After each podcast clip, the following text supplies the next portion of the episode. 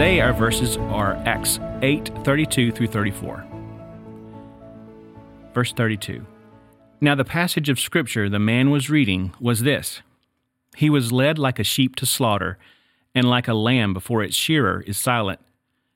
So he did not open his mouth. In humiliation, justice was taken from him. Who can describe his posterity? For his life was taken away from the earth. Then the eunuch said to Philip, Please tell me, who is the prophet saying this about, himself or someone else?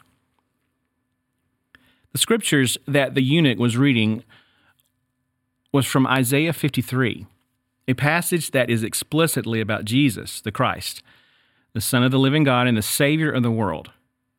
This prophecy was fulfilled on the day of Jesus' death as he was led away. He was silent.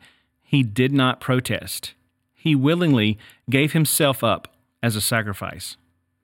He was there on the cross to fulfill the will of the Father and to save the world with the shedding of his blood.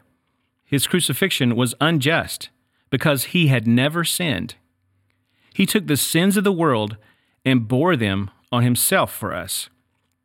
Later verses in Isaiah 53 say, No one cared that he died without descendants, that his life was cut short in midstream, but he was struck down for the rebellion of my people.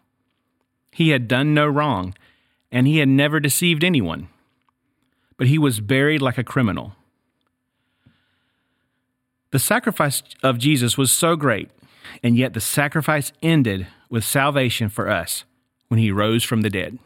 Let us pray. Thank you for your sacrifice, Lord we may not understand the depths of sacrifice that it took to be crucified on the cross, Lord. But we are thankful that you took your life and placed it as a sacrifice for us, Lord. And so we remember what you did for us today, and we worship you today. In Jesus' name, amen.